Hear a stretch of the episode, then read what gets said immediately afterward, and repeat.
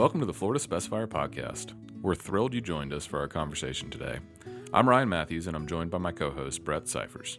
If you like what you hear, and we sure hope you do, and want to support the show, please be sure to hit subscribe on whatever platform you use to listen, and don't forget to leave a five star rating and review. And if you haven't already, please subscribe to the Florida Specifier online at floridaspecifier.com. There's a lot more to come with the Specifier website, so go check it out and follow along with the future changes. The subscriptions and ratings truly make a difference, and we think you'll all enjoy all of the ways you can read, watch, listen, and learn from the Specifier right at your fingertips.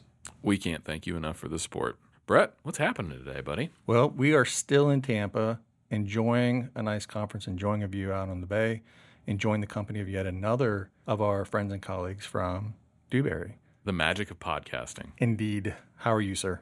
I am well, man. I am thrilled to have been joined by Amy. I'm thrilled for our upcoming guest. I am lamenting a little bit the fact that I'm not on the bay that I'm currently staring at, but I'm doing good. As with every podcast we do together, I'm excited to sit down with you, my friend, and discuss a number of topics. But today's subject must really get your juices flowing. We've got a mutual friend and colleague who has successfully traversed both DEP and water management district world, just as you have, and has come out the other side and is now assisting public and private entities with regulatory permitting, and compliance, contracts, environmental policy, natural systems restoration, government negotiations, and environmental policy. She's also smarter than me, which is it rubs it in a little extra hard. Our guest knows where all the bodies are buried in state government and has a tremendous acumen for navigating local and state regulatory agencies. One of the topics I do want to explore on this particular episode is the biggest challenges that water management districts face in Florida. Both you and, and Lisa have uh, in depth knowledge of that. And obviously, each district is unique. But when you were at Northwest, what was your biggest challenge or what kept you up at night? One of the big things I worried about was how to stay ahead of water quality catastrophes like they've had in places like Indian River Lagoon and Southeast Florida in recent years.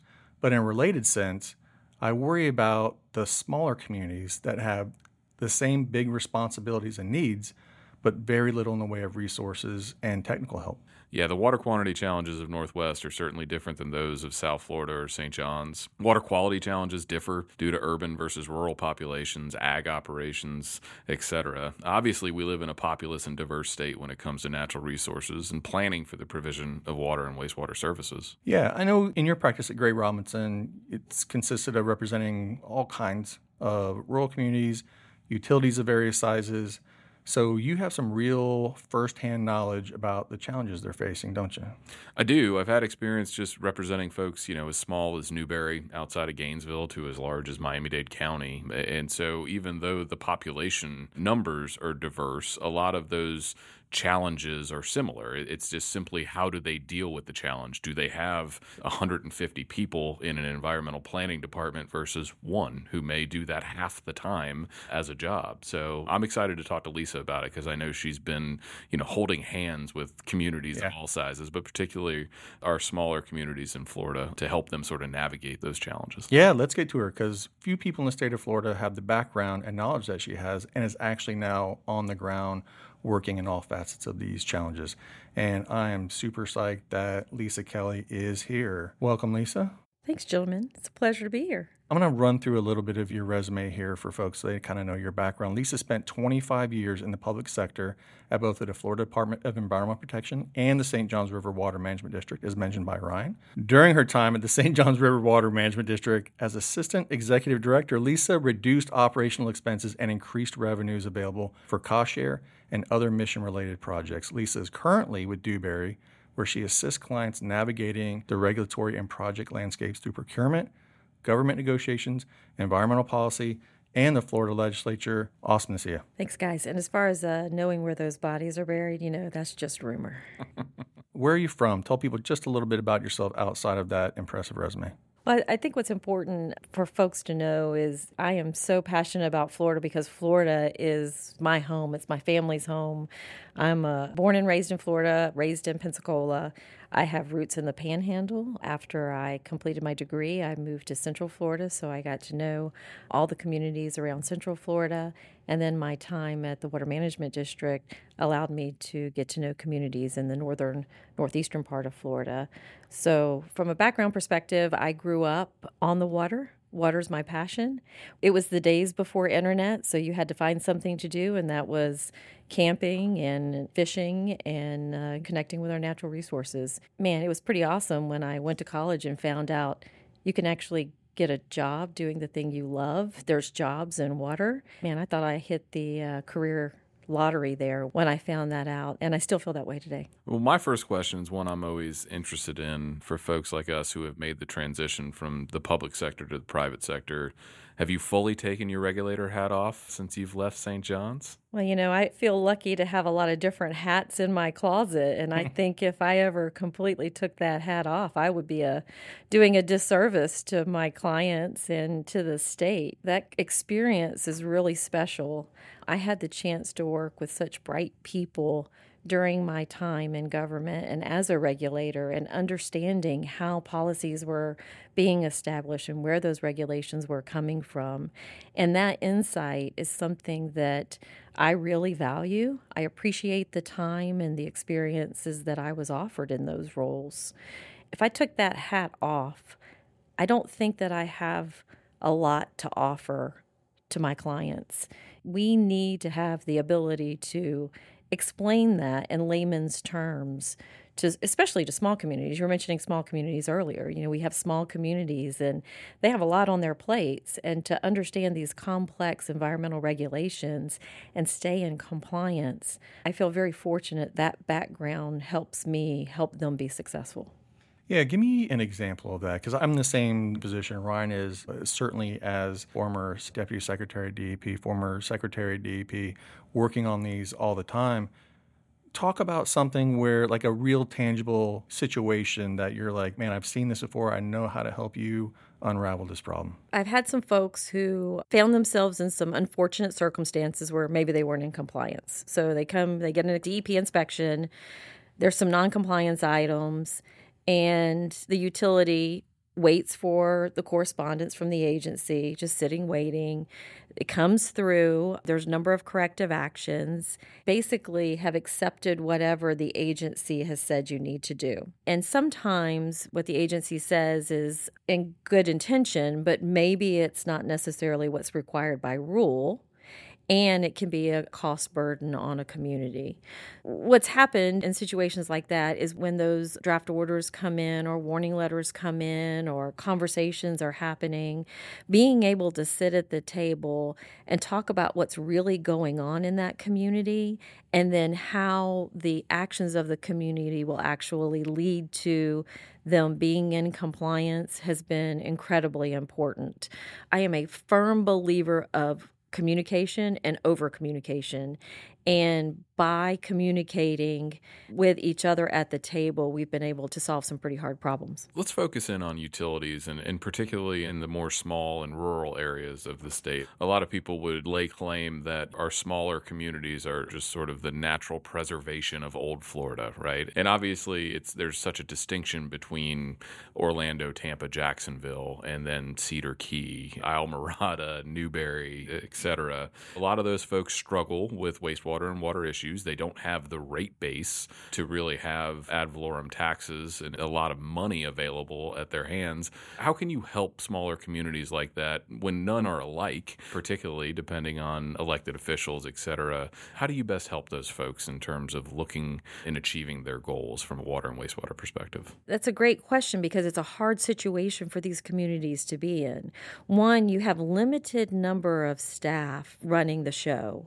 The best way we've been able to help folks is again having conversations and explaining to the decision makers in these communities what the rules require, what's on the horizon, how to get ahead of it, how to start planning budgets.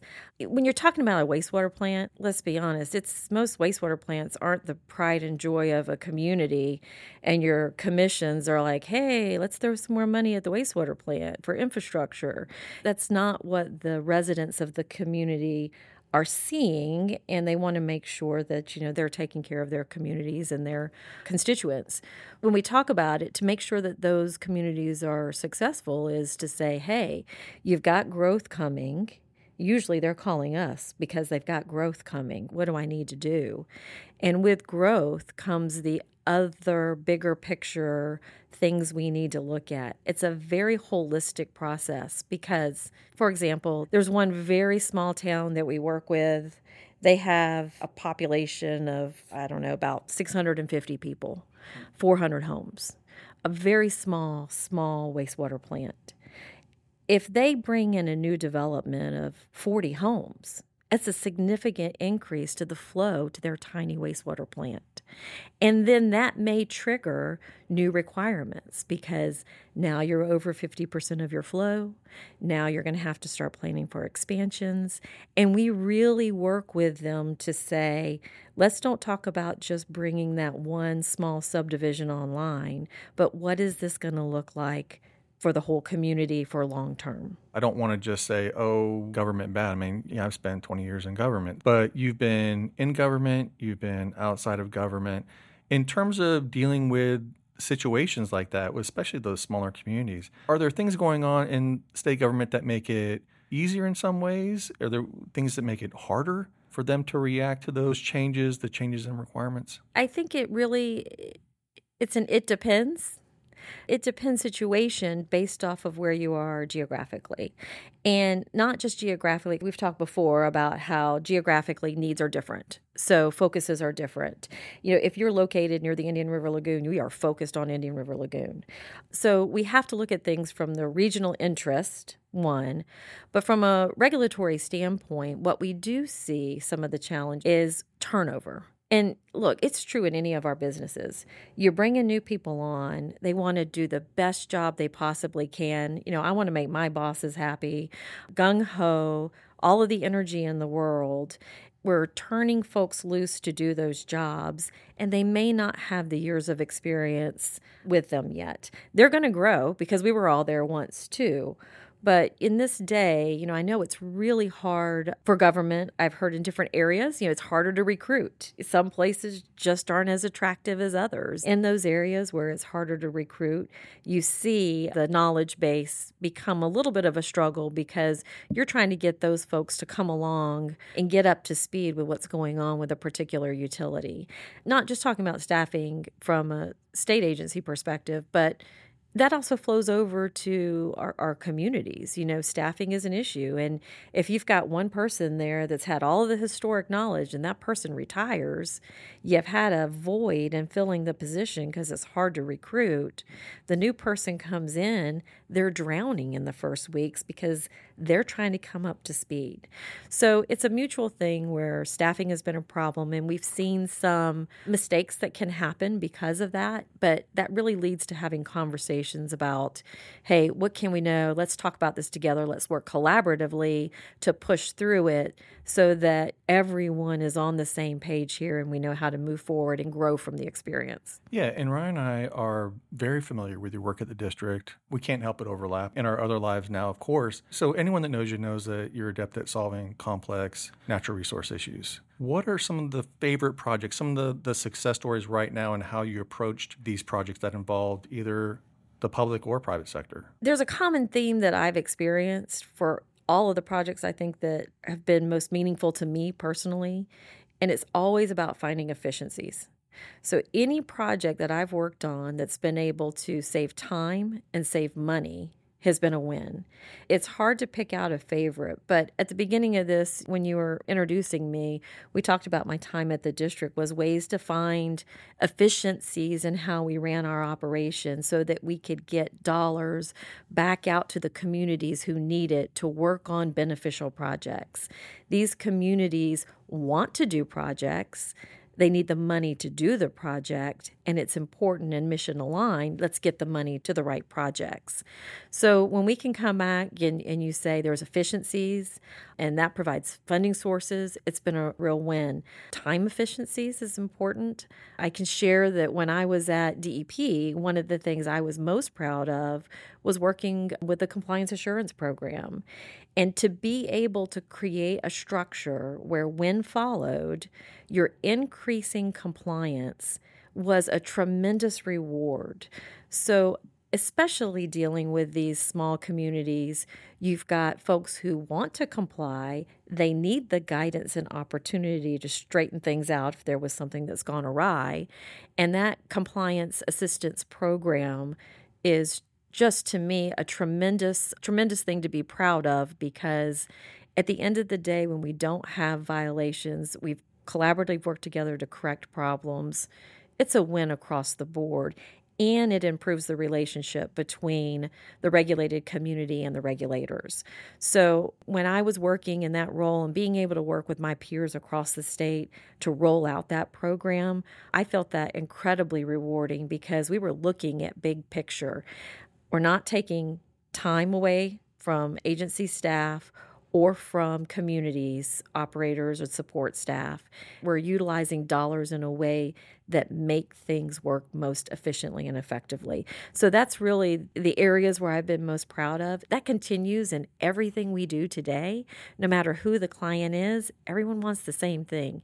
You want to do it right, you want to be efficient, you want to be effective, and you want to have the funds to make it happen. I'm glad you said that, Lisa, because I think when compliance time goes down, when violations go down, you generally can spin a narrative or folks can spin a narrative that there are shortcuts being taken with environmental resource protection. And so I think having someone of your ilk uh, with the experience of guiding communities through those compliance quandaries is just a wonderful tool to have in any community's toolkit. So thank you so much for joining us today. We'll be sure for the listener to get your information out there so folks can continue to contact you and the good folks at Dewberry. Thanks, guys. My pleasure. Yeah, you bet. All right, that's it. Thanks for listening to the Florida Specifier podcast. We appreciate your support. Production of this podcast is by Karl Sorne and David Barfield at Lonely Fox Studios. A special thank you goes out to Bagels and Biscuits, who were kind enough to let us use their music for the show. Check them out wherever you get your music. If you have an idea for an article for the specifier or topic for this podcast, be sure to let us know. We'd love to hear from you. Join us next time as we continue to delve into the issues, policy, and people that environmental professionals and policymakers want to know about. And that's it. For Brett Cyphers, I'm Ryan Matthews. Thanks for listening. We'll see you next time.